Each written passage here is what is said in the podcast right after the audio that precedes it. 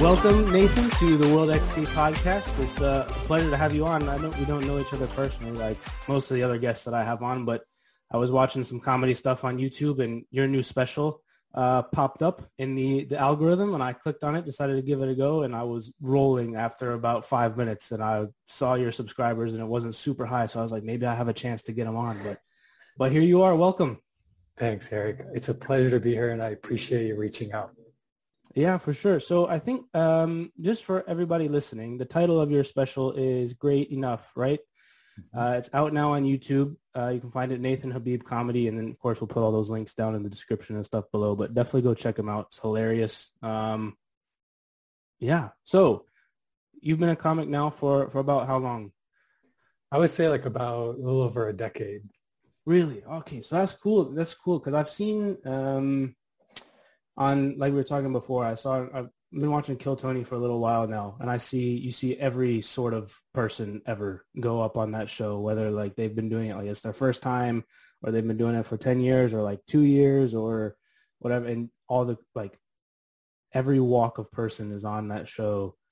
And so it made me kind of into a into a stand-up fan. So i've been kind of curious about stand up for a little while. So I'm really excited for the opportunity to ask you questions and, and, and talk to you specifically about the writing process was the, the one that really kind of makes me think.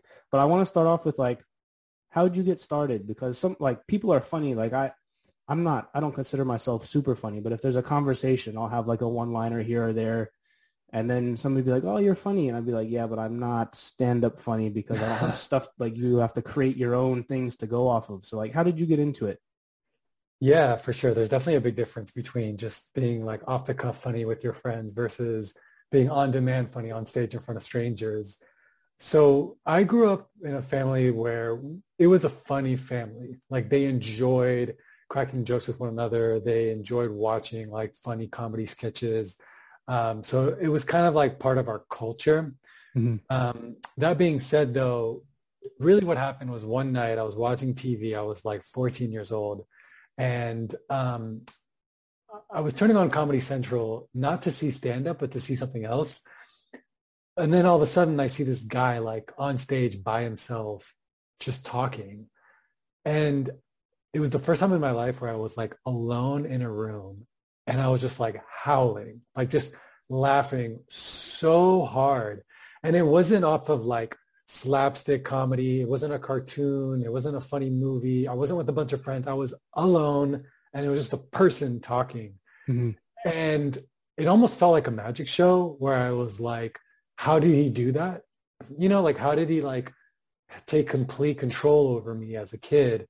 Yeah. Uh, and so I saw one episode, like one show, and then I just started watching more and more and more stand up. And I, again, I didn't even know what it was. I was literally just like, this is on at around like 7 p.m. on a Friday. I'll watch it and I'll just laugh my ass off. Yeah. So I started doing that. Then I started like telling my parents what I watched on TV. Like I would like recite the jokes and they would laugh and I would do it at the dinner table and they would laugh. And so I was like, whoa, like this is a really cool art form. Flash forward to high school, uh, freshman year of high school, I had to sign up for an art elective. And I knew I didn't want to draw. I knew I didn't want to play an instrument. So another option was theater. And so on the first day of class, I went up to the teacher after class and I was like, yo, like, are we going to get to do that thing where there's a person on stage and they like say funny stuff and the audience laughs? And she was like, that's called stand up. And we, we will not do that. But if you want to do that, um, we have like a talent show, like an open mic at the school. You can sign up for it and do it then. So I was like, all right, I'm down. But then I was also like, wait, I don't have any material. Like, I don't know what, what actually to do, you know? And so she, so she was like, Miss Hawkins is her name. So she was like, come to my office during lunch. We'll work on your material and then you'll perform on the night of the open mic. And bear in mind, like this open mic thing is like typically like only like senior theater people would do it, you know, not like freshmen kids. Yeah.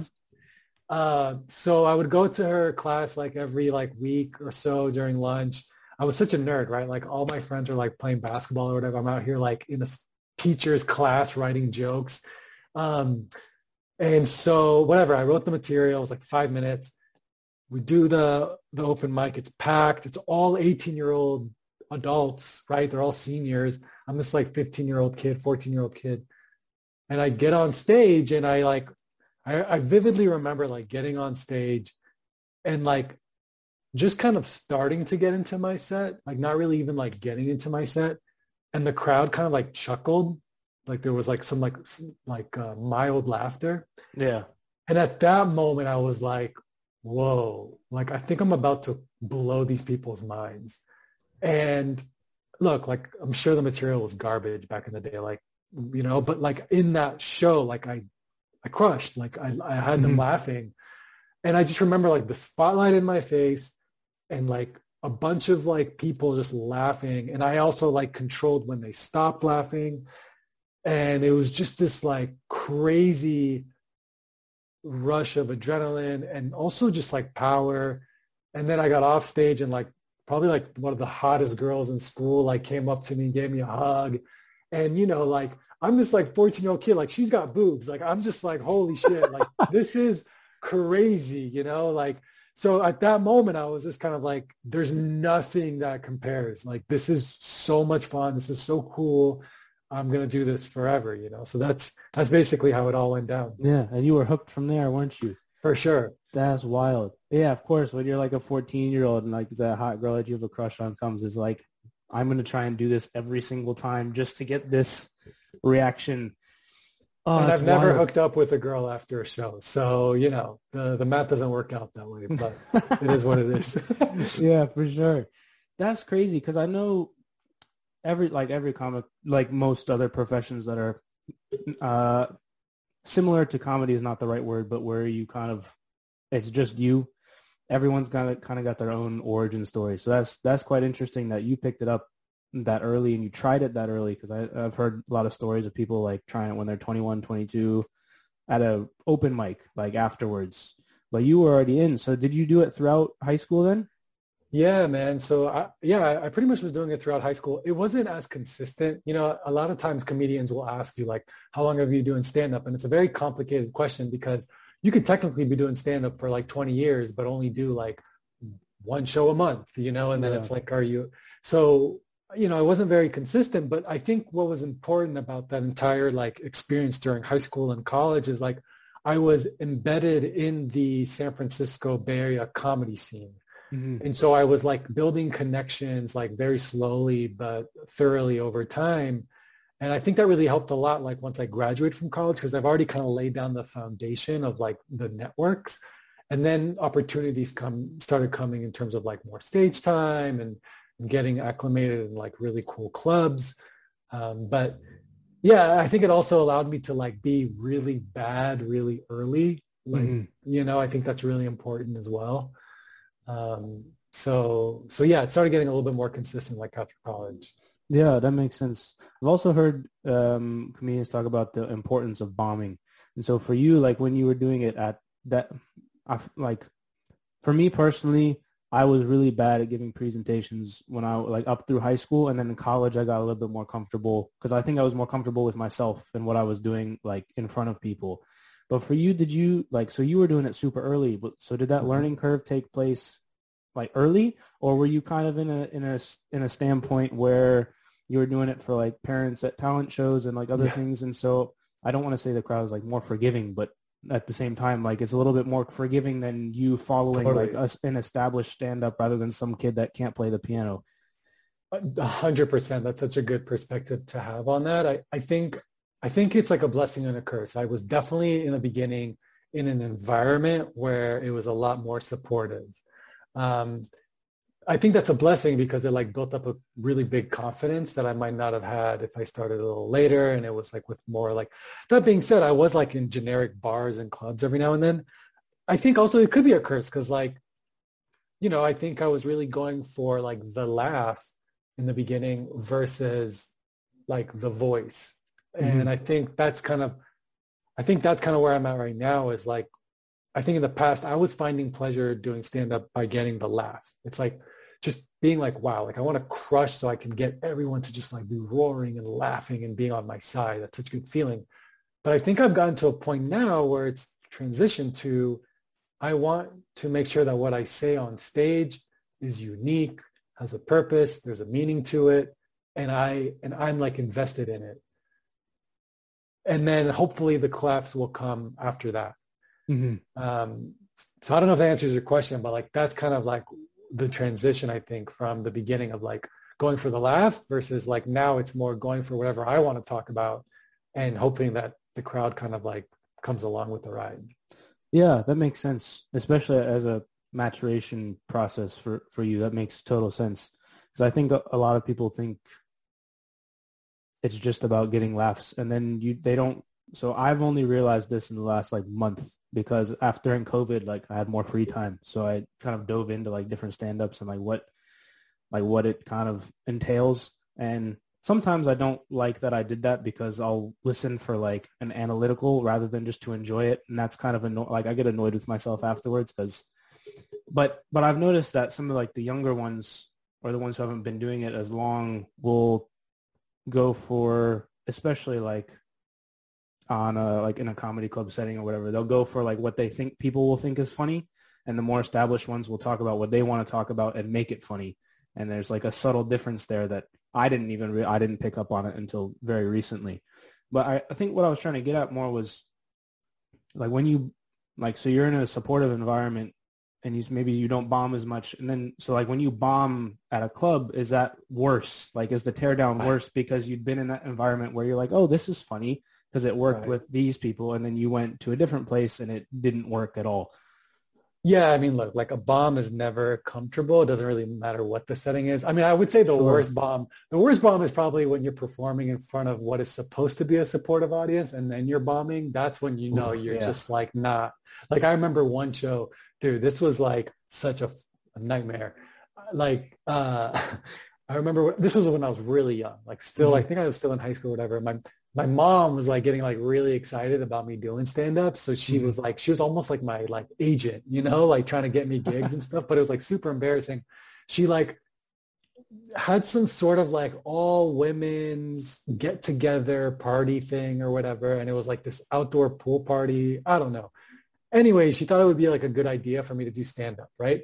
So like I'm out here like holding this microphone that like the cord doesn't even like extend all the way. So I'm like holding the mm. microphone like this, you know, yeah. and like it's outside during the day. There's like a pool in front of me and then like just a bunch of moms just kind of like standing around. Like no one's even, it's just like standing around. And it's like, dude, this is how bad I bombed. No one was laughing. And in the middle of my set, if you could even call it that, a woman came up to me, grabbed the microphone from me and was like, if someone is driving a white Toyota, you are blocking me from leaving the party. It's a white Toyota. Um, please move your car. I need to leave. Thank you. And then she like handed me the microphone. And I was like, so, and like, it was just, it was a nightmare. Yeah. Um, so, you know, I think bombing in general, like sucks. It's always like jarring, but I think the more you do it, the more you get comfortable with the bomb. Um, I think that's like an art form in itself. Is like, mm-hmm. and for me, like comes in waves. Like sometimes I have these like phases where nothing could phase me. It's like I don't even care if I'm bombing. I know it's like growth. It's all good. then there are phases where I'm just kind of like, wow, I'm really com- uncomfortable on the stage right now. And um, it doesn't really matter what the setting is because ultimately it's like, you know, you're on a stage and there's an audience in front of you. Yeah. Yeah, that makes sense. Obviously the goal is not to bomb, but well sometimes never... I mean, sorry to cut you off, but like that's the no, thing is like sometimes the goal is not to bomb, but like sometimes it is inevitable. Like you will go on stage knowing you're going to bomb. And the reason you know you're going to bomb is because you're trying new material, like you're trying this new thing. So for example, like I just did my special that's an hour of material. I don't want to say that material ever again. So now I'm starting over. Right. And when you start over, you kind of have to admit to yourself, like, okay, like I genuinely do not know if these jokes are funny or not. So the chances of me bombing are really, really high. but that's literally the only way for me to eventually get these jokes to be superb. Yeah, absolutely. So when when you're in that position like you're in now, maybe so how do you deal with that? You know you know you're not certain of the material you have, but a big part I feel like of being on stage, at least when I was giving presentations, was confidence in the material that I was presenting, whether it was at like a conference or like whatever the case may be. It was like if I knew the material and I knew it was like I was confident in it, it made me more comfortable on stage. The delivery, everything was just better right. performance wise. So for you, how do you deal with that going on stage knowing like this is new stuff and you you know that you're not sure if it's going to work? Like how do you overcome a, that? That's a really good question. Um, so I think as a performer, there are two things. There's the content of what you're saying, and then there's you. Mm-hmm. And the audience will appreciate the content for sure but the audience will also like appreciate you as a person and the energy that you carry and like your aura if you will. And yeah like in a perfect setting where the product is done the ideal situation is where you have your content a level and yourself a level. But sometimes it's just not ready yet. Like comedians don't always have the finished product ready to go for presentation. So in terms of like how you deal with it for me it's more of just getting into a mindset of like I am funny. Like I'm funny. Like, yes, it would be nice to have like good content that's polished and sharp and the word economy is amazing. I don't really have that right now. I'm working on it. But at the same time, like I'm a funny person. So, mm-hmm. you know, hopefully the, the audience can see that by like the energy and the confidence that I bring into it. Um, like either through crowd work or or maybe just like talking through like my new joke. So like for example, I'm I have a girlfriend we've been dating for 7 months. We just went on our first like big trip together. We were in Mexico together and we had like a few moments of like things that went wrong and things that I think could be kind of funny. I I wrote some material about it, but it's not I don't think it's that good. Like I don't think it's that polished, but when I talk to my friends on the phone about the trip, they're like dying laughing on the phone. Yeah. And they're laughing because of like, because I'm funny and like the way I'm talking about it is funny. So I need to like take that energy and bring it on stage. And, mm-hmm. and hopefully the crowd will be like, yeah, like none of this is like polished, I can tell, but he's just talking to us. Like he's just like a funny guy telling us how Mexico was. Yeah, that makes sense. I have so many questions off that. It's nuts. Please. All right. Yeah.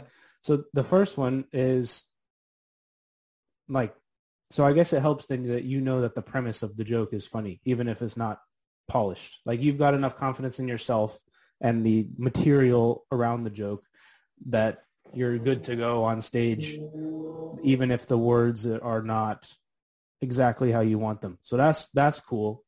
And then the other thing that I really admire about that sort of process is so for me, I'm a soccer player, and this analogy might not work perfectly, but in my head it works.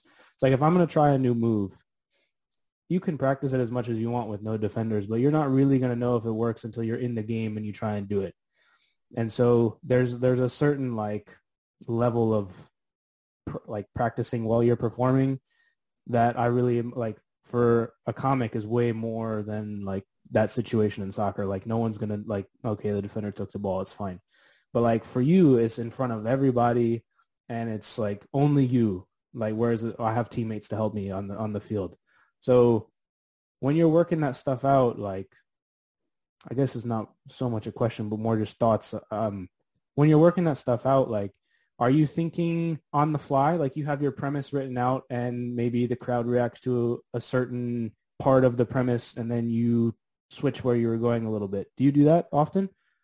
Yeah. So it's. I think it's always good to like come with like you, you always want to come with something prepared, right? Sure. And so like I would say if I want to play it somewhat safe, I would maybe like do one or two jokes, one or two quick jokes up top that I know work, mm-hmm. um, and that I that are also like fun to do, um, that are just like fun for mm-hmm. me to mm-hmm. like perform, and that kind of put, and then like I'll know they'll laugh, and it'll also put me in kind of like a silly, goofy mood, um, yeah, and like a loose mood. So, and I've like earned their trust, right? So like hopefully all that can be done in like 30 seconds to like a minute. Mm-hmm. And then the rest of the set is very like, all right, I got like three premises that I thought about. Here's like why the premise is kind of unique, or like the per, the point of view is a little unique. Also, like here are like the words that I think could get the laugh. And let's just kind of like talk this out. It's going to be messy. It's going to be jumbly. I'm probably not going to say it the best way, but let's just do it. And each time I'll do it, I'll only get better and better and better. And listen, like sometimes there's something that you think is legit and you do it like 20 times and the audience is just not laughing at all. And you're like, all right, like I thought it was something. I guess it's not. We'll move on.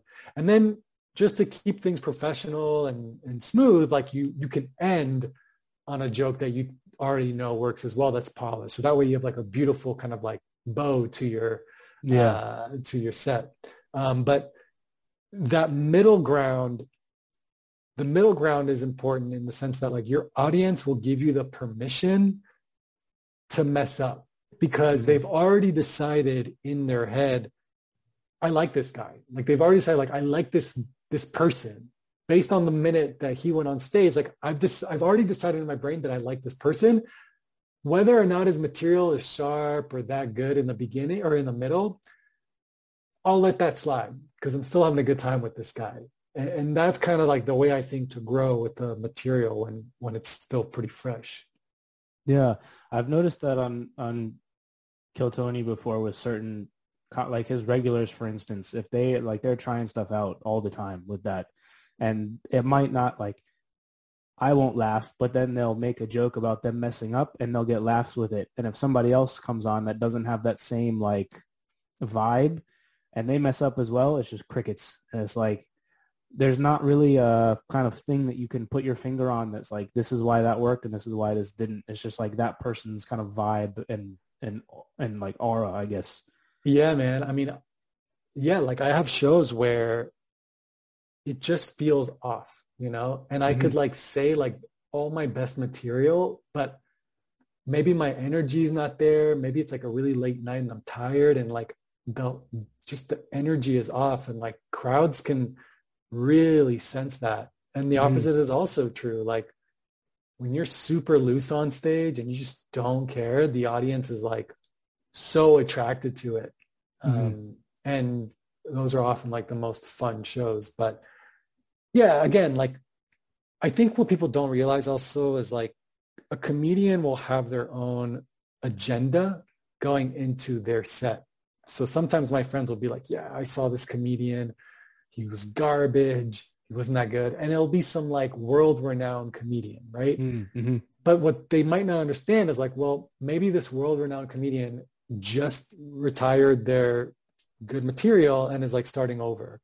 Or yeah. maybe maybe they don't care at all about being present with the audience. Maybe all they care about is delivering these written jokes because they have to do like a late night set and there's no like crowd work in a late night set. Mm-hmm. So I think sometimes the audiences like don't realize that the comedian is working on their own thing, whatever that might be. Mm-hmm. Do certain so off of that you mentioned like like crowd energy and stuff. Are there different types of okay? I was gonna say are there different types of crowds? Obviously the answer is yes, but like are there more, uh, I guess more educated crowds, if that makes sense, like that understand that you're working out material versus crowds that just maybe think you're bad or like how do you kind of navigate that when you're going through and like do you can you tell beforehand maybe if there's a comic that went up before you and you knew that he was working out material and they reacted one way or the other like how does that work for you yeah I, you know that's a really good question I think it might like depend like what scene you're in, like what city mm-hmm. and, and whatnot. Like I think some cities, you know, stand up is like really predominant, right? Like New York, like I'm in New York and like there's mm-hmm. like stand up comedy everywhere in New York. And so right. I think there are those audiences of like, we are comedy fans. Like we love like these kind of comedians or these comedians. So we want to see them live. And we know because we listen to their podcast or whatever, like we know that they're like working new material and we love seeing that process. Like there's definitely some of that. But I think for me personally, like I don't really like focus on like what is like what kind of audience are we dealing with? Like I don't really I think anytime you go through that, like you start being less true to what you want to talk about. Mm-hmm. Like I, I think I'm at a point right now where it's it's only fun for me on stage if I talk about what I want to talk about and if that means that I might bomb or it's not going to re- resonate with the crowd, that's fine because I know that if I was just going to do like my best material and get laughs, I won't be present. I won't really care. I'll be in my head the whole time and mm-hmm. it won't be mm-hmm. exciting for me.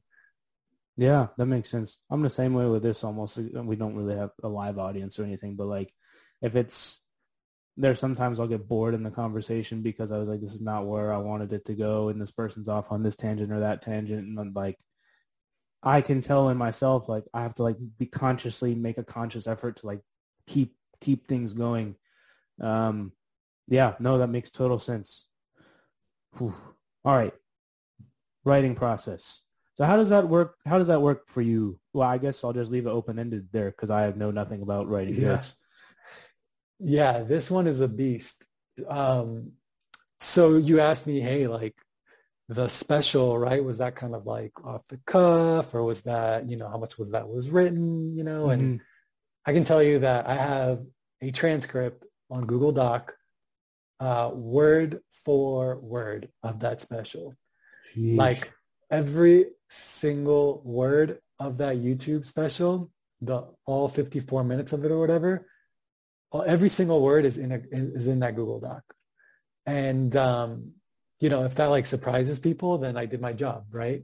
Yeah. Um, but I think the way it works is this. It's it's one of these things where I can like do you want to know like the process from like very beginning to very end? Uh well yes, I would like to know that as well, but also just generally like when so yes, well yeah, we'll go with that and then cool. I'll ask the other question afterwards. Okay.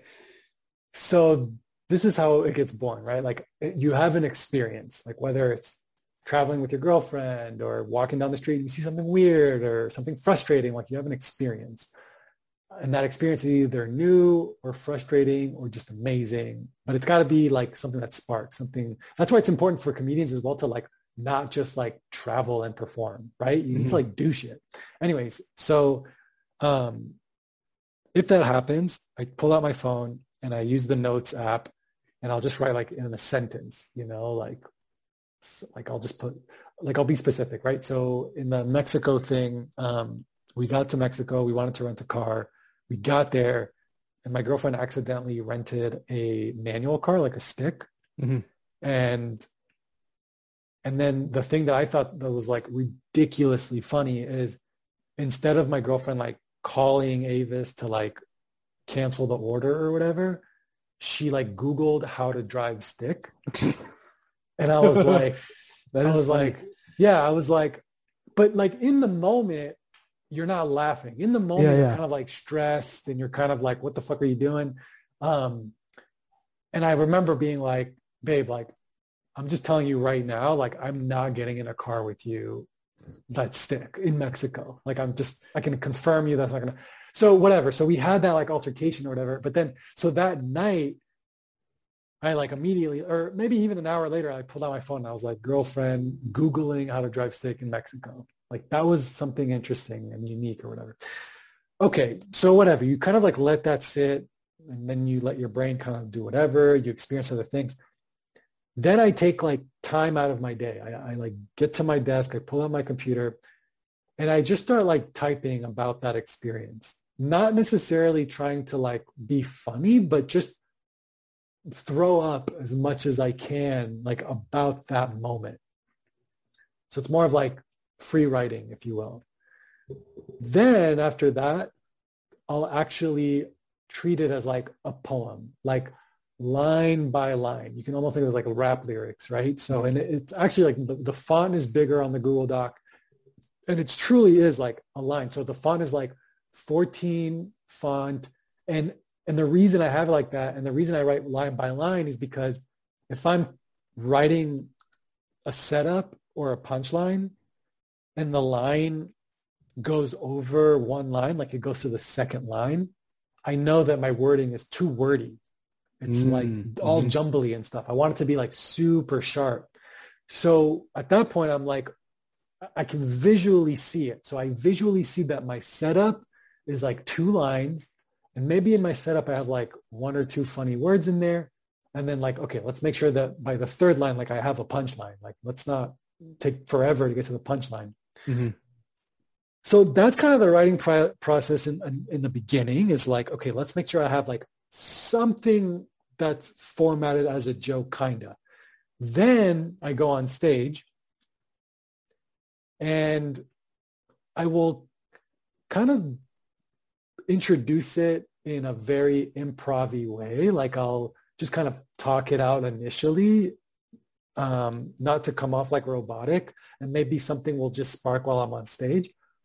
But then I'll eventually actually get to that joke. I'll actually get to that very specific thing that I wrote. Mm. And if mm-hmm. the and if the reaction is positive, then it's like, okay, cool. I have like a little chunk. Like I have I have like a minute, right? Or maybe like 30 seconds. Now, how do I build onto that 30 seconds, right? Like how do I continue on to this 30 seconds? So I'll go back to my desk and maybe like make it a little bit longer, you know, and type a little, go back on stage and say that second part. Oh, the second part didn't get any laughs. All right, let's let's just use the first part and try to think of something else. So it's extremely tedious. Um, and again, like, you know, it can take me months just to nail down like a 30 second joke yeah. for it to be like perfect. Mm-hmm. Um, and then sometimes you'll write a joke and you'll say it for months and it's funny, but then like, dude, there was one joke I thought about, like I figured out how to make it even better the night of the show, like the night of the recording of the special, I was like, holy shit, like I think I can like do this line even better. And uh, it just comes out, it just comes mm-hmm. like naturally. So obviously not every comedian is like this, right? Like some yeah. comedians don't write at all and they just, they just kind of like talk on stage and they record their sets and they memorize what they should say and say it. But for me, it's like, I'm, I I, I like to be very prepared just in general in life. Sure. And so I, it's comforting for me to know that I have like an actual script so that way I know when the set is done and I can do another recording. Mm. But you've got it straight from memory. So like by the time the special comes out, like you're kind of just rolling with it. Even though you said every single word that's on that's on the Google Doc, it's not like you're reading right from it. For sure. And and yeah, and the Google Doc is more, yeah, the Google Doc is more to see what my progress is like. Mm-hmm. Um, and, and you're right. Like I would say two months before my special, all of my sets were me just going through that Google Doc in my head.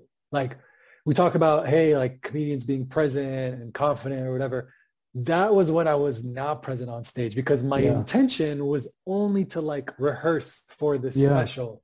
Um, so if like if the crowds didn't laugh or someone would talk in the audience, I would not care. Like I would just keep going through yeah. my thing because like I was just preparing for the special. Yeah, that makes total sense. It's given me like all this is like so much cool perspective when you're watching. Like I love the behind the scenes stuff of like most things, but like this is super cool. One Actually, well, I remember there was one joke you had uh, in the special about like your assistant and then not having enough money for it, and then you said like she should be my intern instead, and that did not get the laughs that I thought it should have got because I thought that was hilarious. Thanks, man. Yeah. Um. So when, uh, yeah.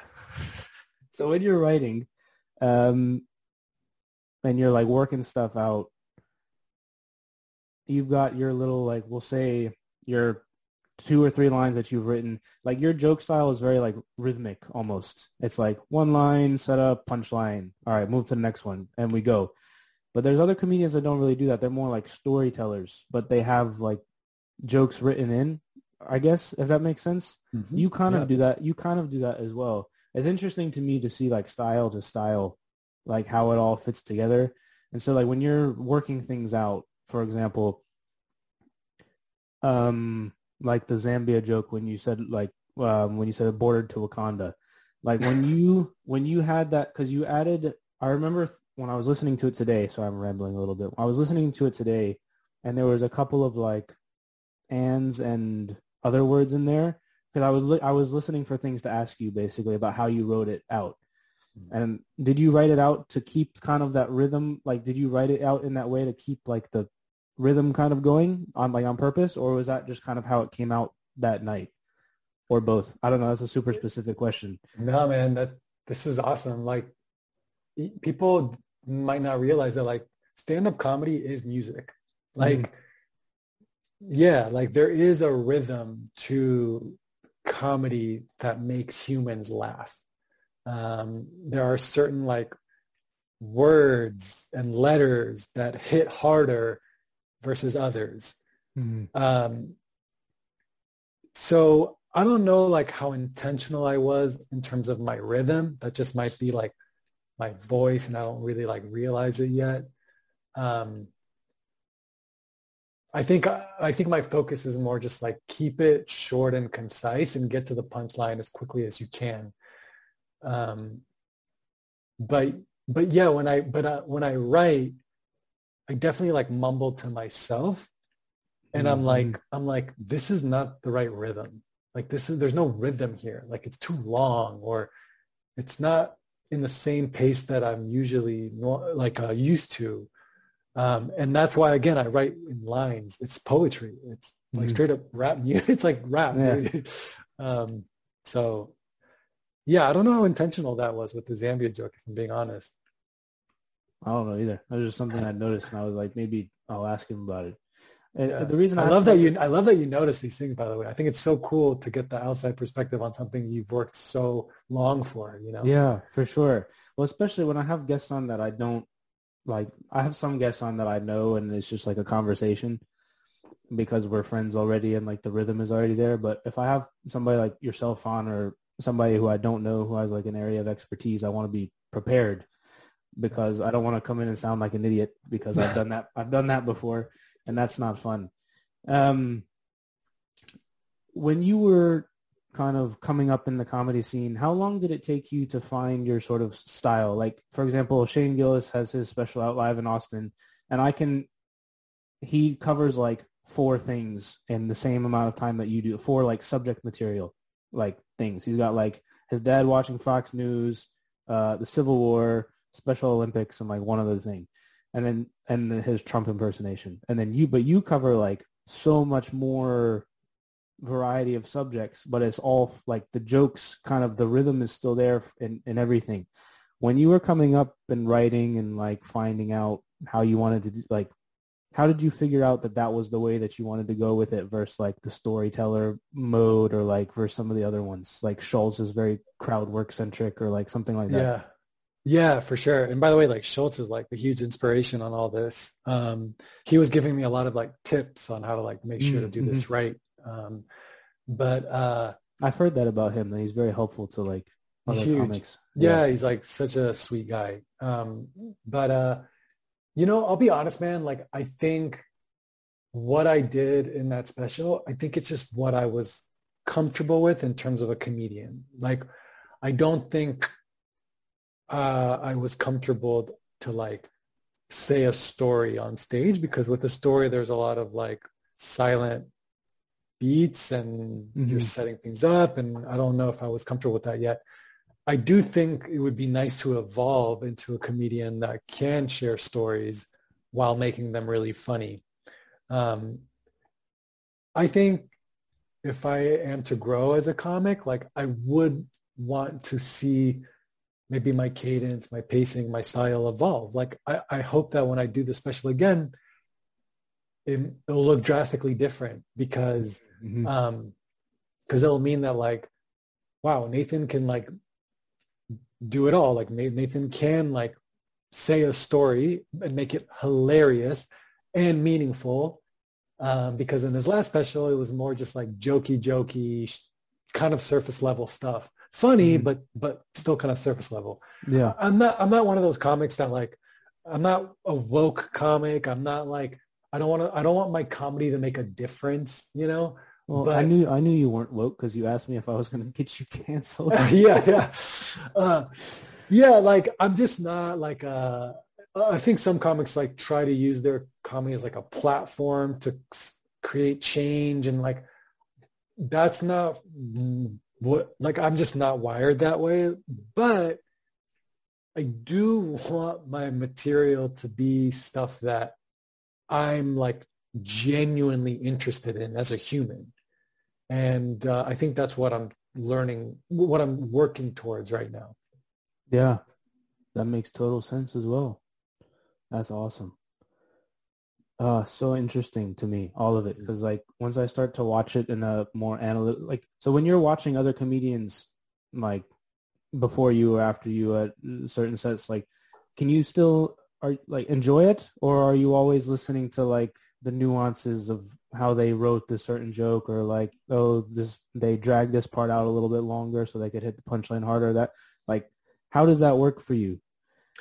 Yeah, I mean, I, I, I typically enjoy it, but yeah, I'll enjoy it for maybe different reasons, right? I'll Mhm. enjoy it because I'm like, wow, like this person is witty as hell. Like I did not see that coming at all. And like I typically can see where that's going.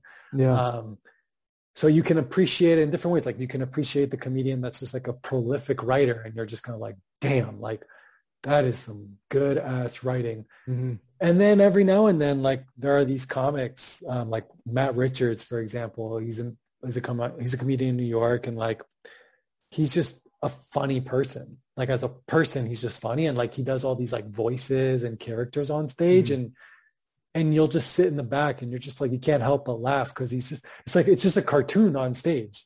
Um, and so yeah, it it really like depends. It's like sometimes sometimes there are times where like I'll be in the back of the club and I'll just like watch and I'll be like, that was really funny. But I'm not gonna laugh at all. Like I'm just like saying like that was really, really good. yeah, And it's almost like psychotic, you know? Um, Yeah.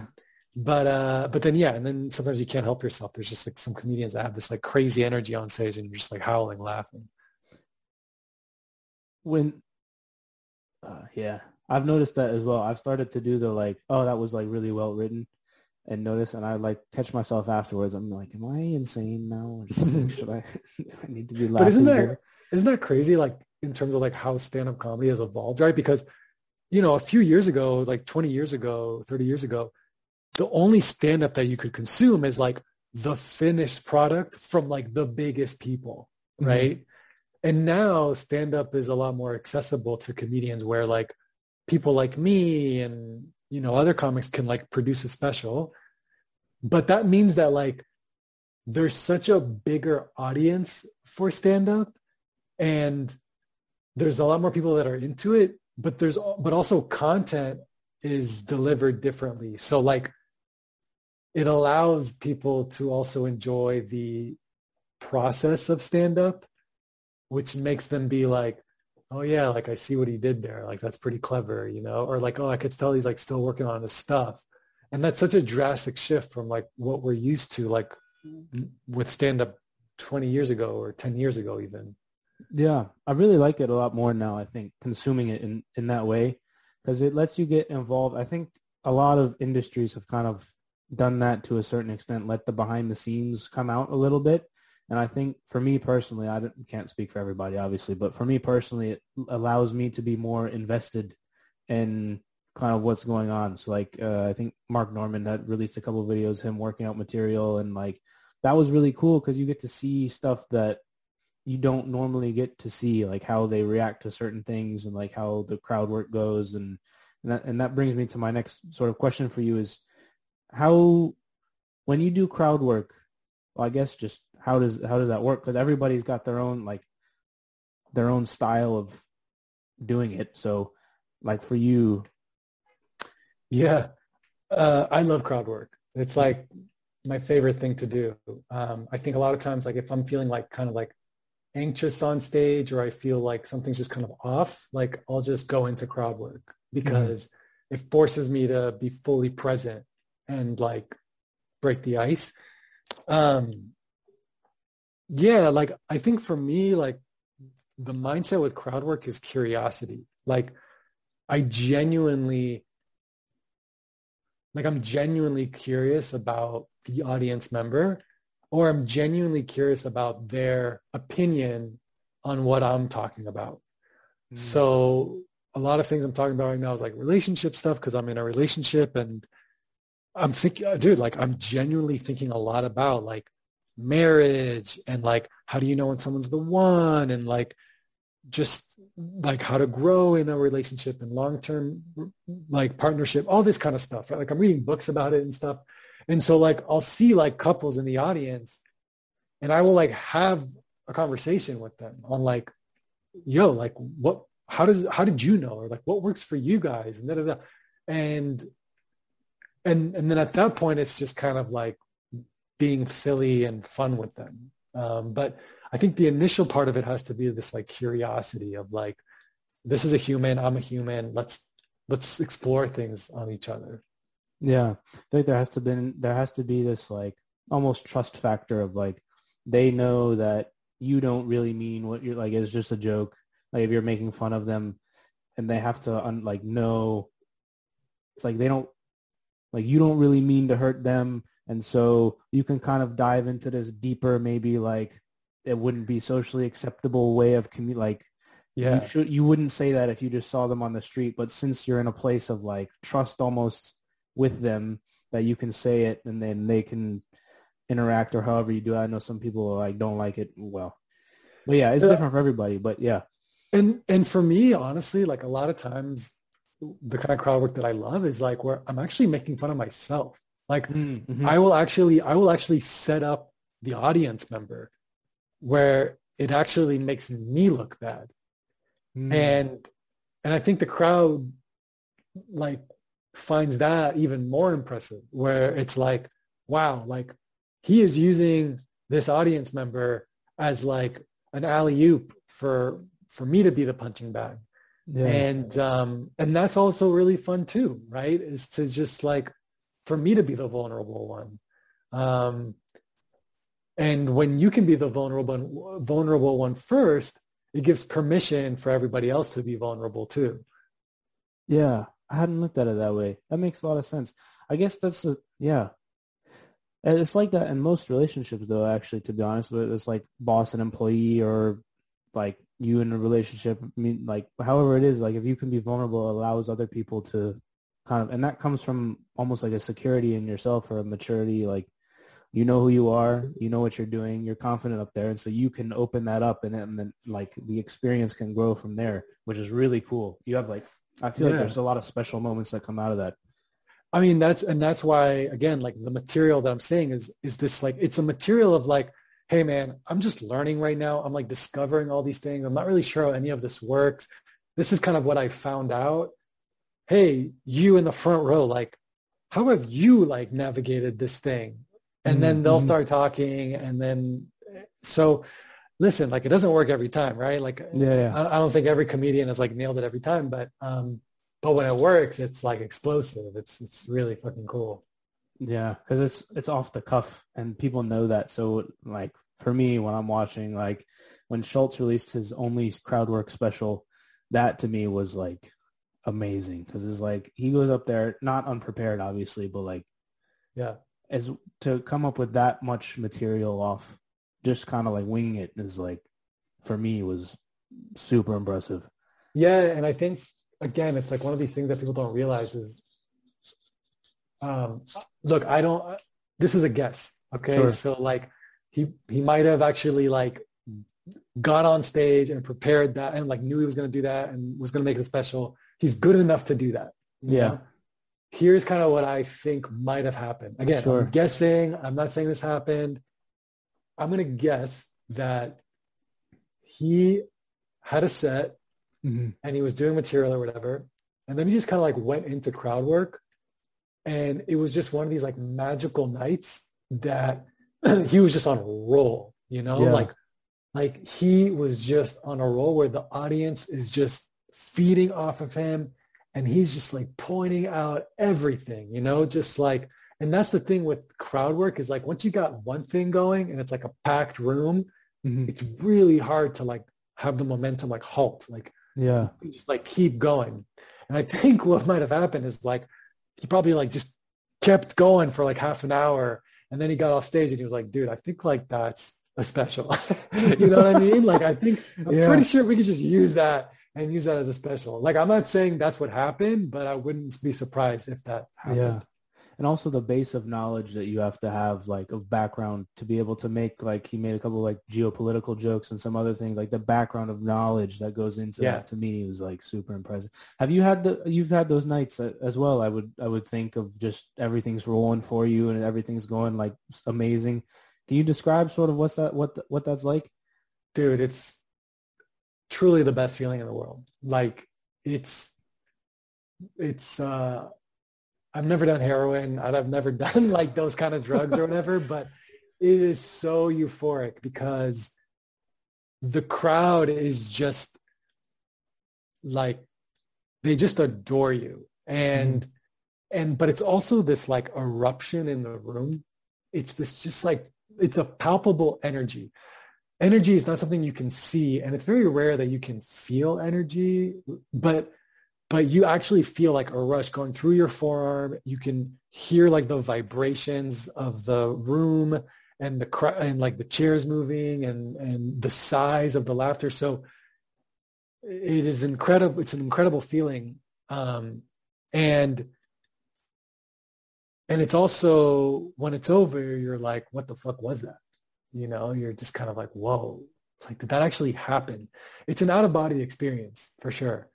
Um, because you you're so in the moment and you're so present. So you're just kind of you're not thinking, you're just doing. It's kind of like soccer, right? Like mm-hmm.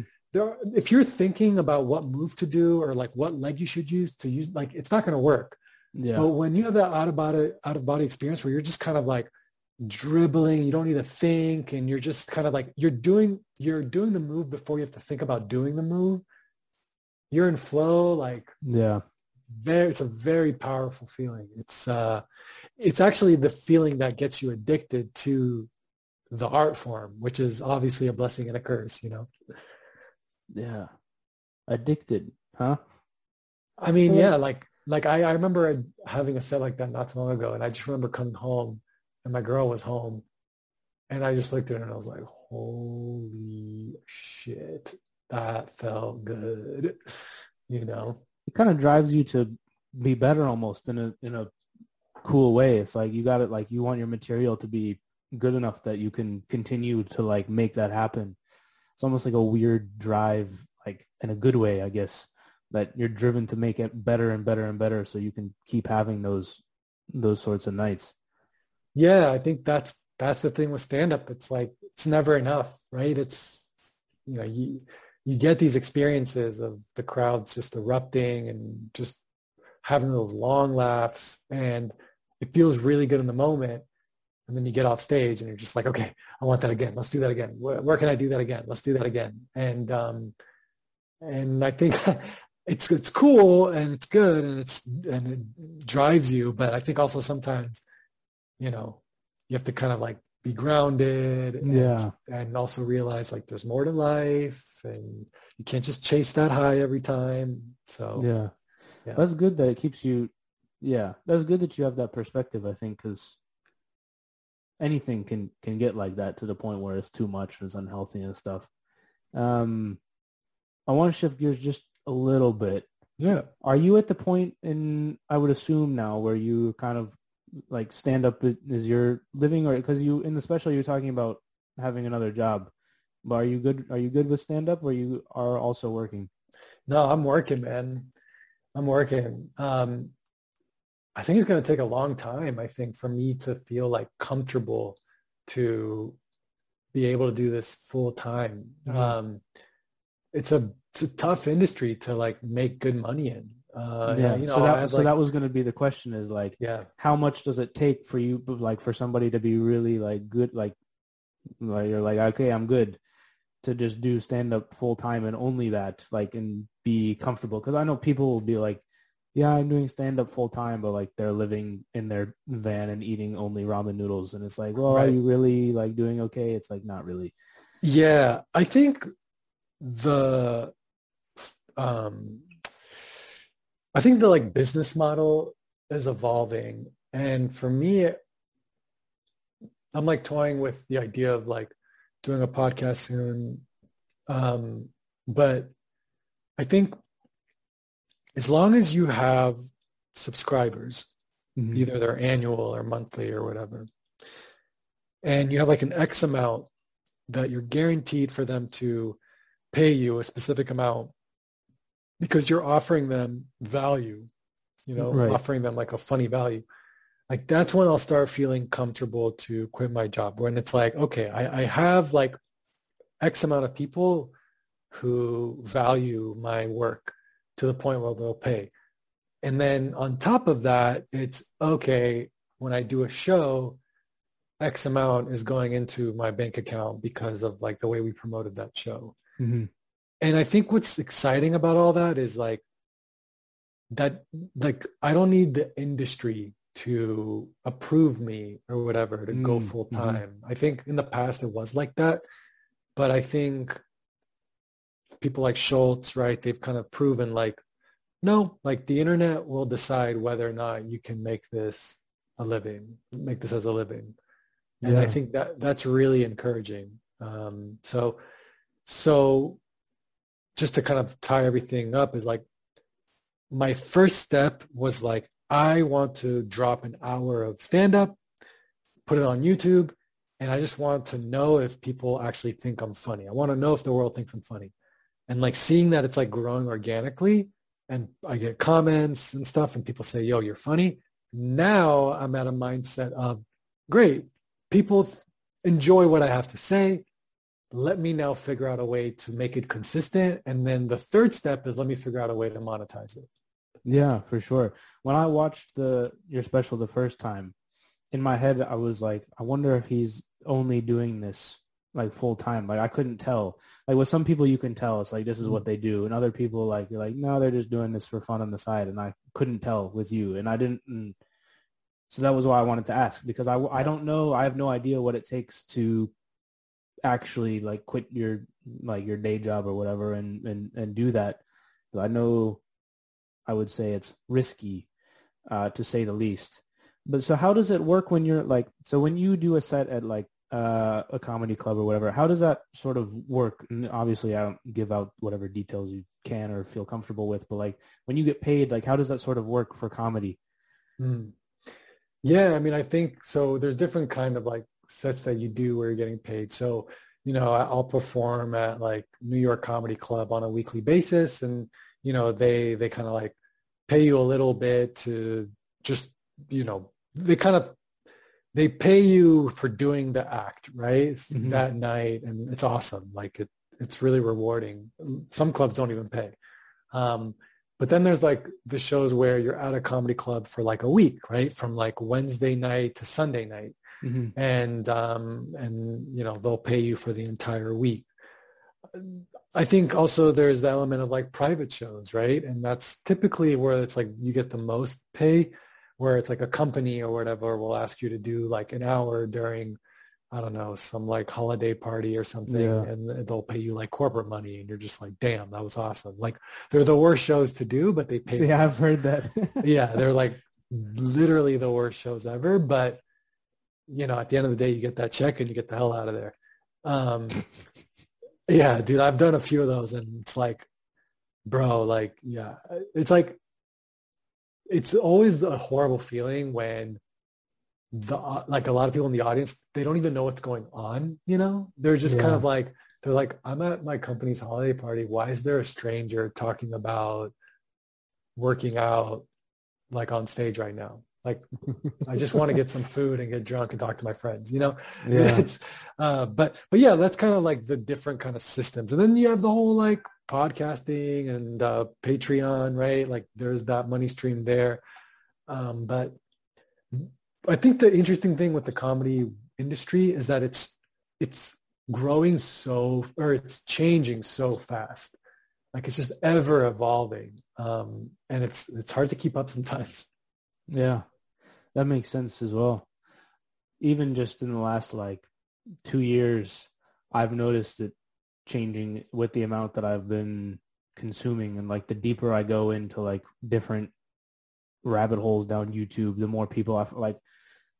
Two years ago, I never would have found you at all. Like I wouldn't have even known you existed. But now it's like you popped up right on the screen, and you're accessible via Instagram. And for all 20 people listening to this, don't go message him. I mean, you can if you want. I don't know. but but yeah, like I don't know. It's just a changing what like the they're accessible now. Like you're responding in the in the YouTube comments, and like before you would see the special on Netflix or even before that Comedy Central, and you would have no way to like know who this person is really. And it's cool, like I said before, like it it allows me, for me anyways, to be more invested in it and want to like I want to see you do well because I we've had this conversation and I've seen your special and like a, and that sort of stuff and like I don't know. Do you know what I'm saying? Kind of. Hundred percent. I think you know uh, this is the last time I'll reference him, but like Schulz, I think said it the best. He said something like, um, "The industry gives you moments, and like your fans give you a career." So like, mm-hmm. you know, like the end, like yeah, it would be like a dream to do Jimmy Fallon or Comedy Central or Netflix or whatever. Like, uh, yeah, it would be amazing, right? But ultimately, like the thing that sustains you as an artist is your are your fans that will like pay on an annual basis. Um, and that is really the internet to allow you to like constantly like put out content or you know promoting that you're going on tour so that's i think how the industry has changed in terms of like you know you really only need like 10,000 people mm-hmm. to pay you like 10 bucks a year. Yeah. For you to be like somewhat comfortable, right? That's like a hundred thousand bucks. Yeah. Um, and so the question is like, okay, let's cultivate like 10,000 people um, to like be willing to pay me $10 a year because they just value what I do. Um, and that that's, I think that's like a much more healthier focus right now in like the comedy world than like I gotta be on this, I gotta be on that, I need to be here because it's like okay, but like, is that going to allow you to eventually like quit your job and live the standard that you want to live? Yeah, it's not as organic. Also, I feel that right. way. Right. Um. Oh yeah. No, it's good. I think for I mean, in my opinion, I don't, I don't know if you. It's, you seems like you agree. Anyways, it's like it's changing for the better where the comics kind of have the the power in in their own hands now and the people can kind of pick and choose who they want to see rather than whatever Netflix pops on the screen. I think I think the best part about it is like you, you don't need it all. Like with it's like with Netflix it's like there's either nothing or Netflix. But I think with the internet it's like hey, it's okay if you only have like 10 or 20,000. Like you don't need to win it all. There is no win at all. Like mm-hmm. everyone can win because you only need like a, a niche audience to to live. yeah. So yeah, no, that makes sense. All right, I got one last sort of uh, subject that I want to ask you about, and then cool. we'll wrap this up. We've been talking for about an hour already, which is kind of wild. Um, with COVID in, in New York, were you in New York through COVID? Part of it, yeah. So so when it so this is kind of a crazy story. Uh, sure. I'll try to be like quick about it, but I, I was originally. I've got all sorts of time. Okay, so cool. Whatever works. Um, I was supposed to record my special on March 24th, 2020. Mm-hmm. So I was in New York City and I was like, all right, I'm ready to do this special. And I was supposed to only record it in San Francisco. And so I flew back home to do the special in San Francisco. And then like the next day I had to cancel it. And I was like devastated because I was like, I like worked my entire life for this. Like what the fuck? Yeah. Um, so I was back home. So I stayed home, even though everyone was like, why are you in the Bay Area? Like COVID is like the worst in the Bay Area. And then a month went by and then it was just like a horrible pandemic in New York. Um, so I stayed in San Francisco. And then like around July, I went back to New York and I stayed in New York throughout the entire pandemic. Um, and yeah, like I like started a comedy show at a park and it got like we had like a hundred people come out every Monday, and um, it was it was pretty cool. It was like a pretty cool experience. So that's what I was going to ask: is how how like New York was closed for a while, so is the park that's how you were getting your your stage time, for lack of a better word?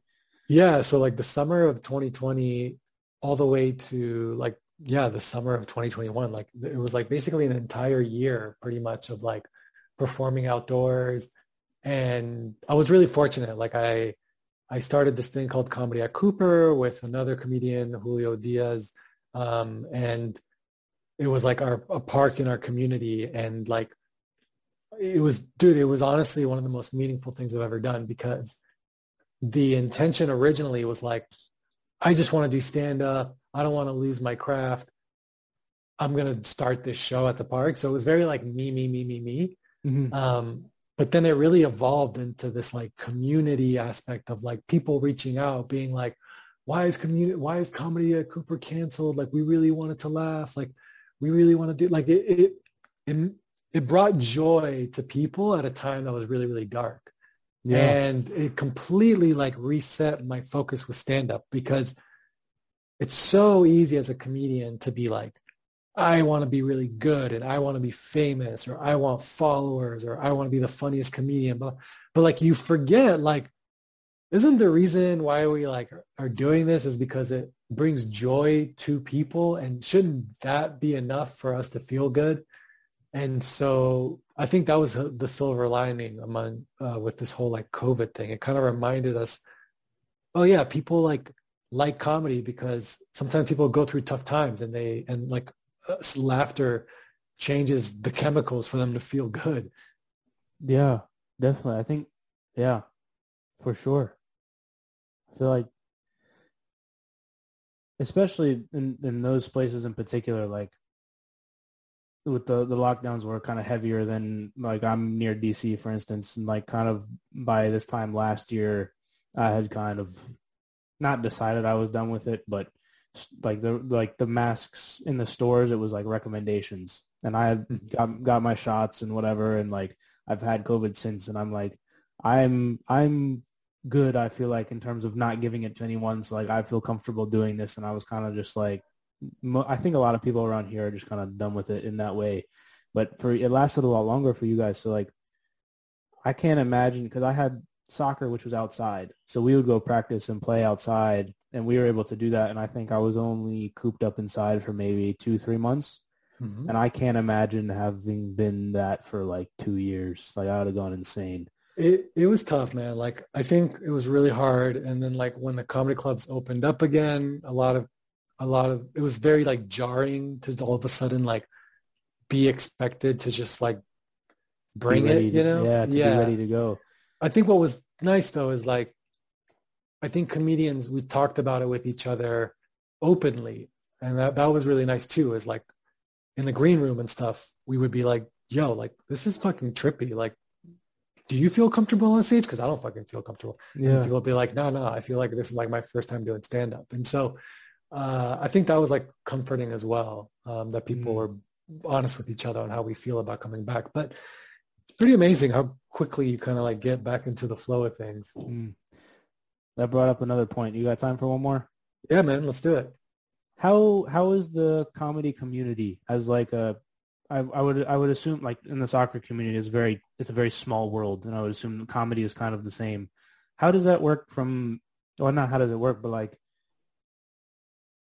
I know like listening to Rogan's podcast for example like back in the day like co- comedians weren't so willing to help each other. I guess it seemed like because there was a limited number of sitcom spots and a limited number of this and that. But like you're saying now, everyone can win. So have you seen? Have you experienced that sort of the shifting of the comedy community helping each other out and stuff? And and if so, like what's your experience been with like working with other comics and kind of just being like even if you haven't met them in person it's like oh you're a comic i'm a comic so we can talk like what's your experience been with all that for sure. I think in general, like comedians are very open to helping out, like making an introduction or just letting them know like, hey, this is the person you need to talk to to get booked for this thing.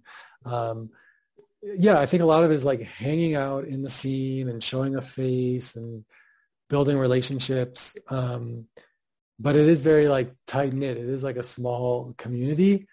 And I'm being honest, like I, I think me personally, like, like I think if I didn't do stand up, I don't think I'm the kind of guy to like hang out late at night or like chill out bars. Yeah. Um, and so sometimes it can be kind of challenging for me to like be like ingrained in the scene because you know like i just i like to perform and then i kind of just like to go home and like rest you know um and so i think that's something that i need I'm, I'm trying to get better at but also make it natural and not like force mm-hmm. the the hang um but to answer your question like yeah like at least like the new york scene is it's great like comedians are super friendly with each other and um I think there's definitely like a bond there because it's hard, man. Like it is a tough grind for sure. Are you guys?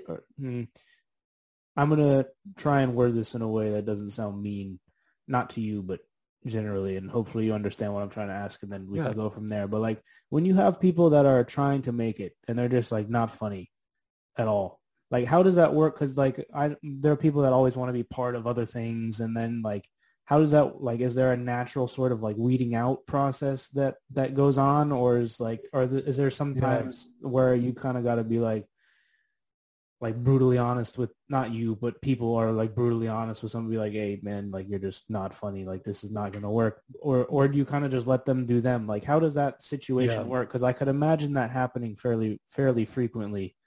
So here's what i can tell you. When i was in san francisco and you know, like every now and then I'll see a comedian and I'll just be like, yo, this comedian is so bad. You know, like in my head, I'll just be like, they're so bad. And then, you know, you fast forward like 10 years later and they're on Netflix mm-hmm. and you're not. Yeah. You know? And these are like great lessons to have where it's like, yeah, like someone might be garbage now, but they might progress faster than you or or they might have like the right connection that you don't have. So i think something that i've learned that's like a great life lesson for me with comedy is like man you never know. Like you never know when someone will just flip the switch and just figure it out. You'll never know if someone has like you know maybe the comedian's garbage but they have like a really, really good show that they put on every week that gets like a lot of audience members. Mm-hmm. And then like, so they have like a lot of clout. And because they have a lot of clout, they're starting to get opportunities and these opportunities are making them better. So it's pretty, what I've learned is that it's pretty naive to kind of like make the decision of like, yo, this guy just doesn't have it. Like this guy sucks. Cause man, like sometimes people you think they're they haven't figured it out, but they're actually like figuring it out because they're allowing themselves to bomb first and then eventually like get funny, but they're talking about what they want to talk about. Hmm, mm-hmm. That makes sense. Also, you see people kind of enter into comedy at all sorts of walks of life as well. So like people, older people come in. Sometimes like those people be super funny. Like sometimes, I mean, yeah, like there was somebody on uh, Kill Tony, this like crazy lady. I think her name was Miss Amy O or whatever, and she's literally insane. But it's hilarious every time, like that she goes on because it's just chaos all the time. Like maybe she doesn't get a Netflix special, but like that doesn't mean that she can't be funny there in her niche as well. And I think also it's like, again, it's like what su- success is different for every comedian, mm-hmm. and you know maybe someone who you think is not funny, they might have like a million subscribers on YouTube. And you're just kind of like, all right, like, I don't think this guy's funny, but I mean, the guy is clearly a working stand-up comedian with a, with an audience and a fan base. He's doing something right. Yeah. Um, so it's really like music. It's like sometimes you listen to music and just like, yo, this is garbage music. Like I hate this music. Yeah. But, you know, these people go on tour and sell out arenas or whatever. So yeah, man, it's totally subjective. Yeah. I feel like that's a good place to wrap it up. I think lesson lesson to be learned is you never know what other people got up their sleeve. Hundred percent. All right. I appreciate your time. Um, your special is where can we find it? It's on YouTube, right? It's called what's it titled again? Great enough. All right, go check it out on YouTube. We'll put the link down to it down in the description. Absolutely hilarious. Highly recommend it. Um, and now you're going to be uh, working all sorts of new stuff out. Are you um, are you going to be touring at all or doing anything like traveling around to to different Yeah. places? Yeah, so I'm working that out right now. Um, I don't have dates set, but I'm like looking at Minneapolis and Denver and Austin and all that. So I'm like, I'm trying to be my own like tour agent as well. Um, yeah, it's it's not easy, but hopefully I'll have some dates soon in the in like the second half of the year. all right, sounds good. Looking forward to it. If you're ever in the DC metro area, I'll try and I'll try and come and check it out for sure. Oh yeah. Um, yeah. Any last nickels? No, man, I think uh, you've asked very good questions. This was uh, an engaging conversation, so I appreciate you. Uh, likewise, likewise. All right. With that, we will see you guys next time. Bye, everybody. Peace.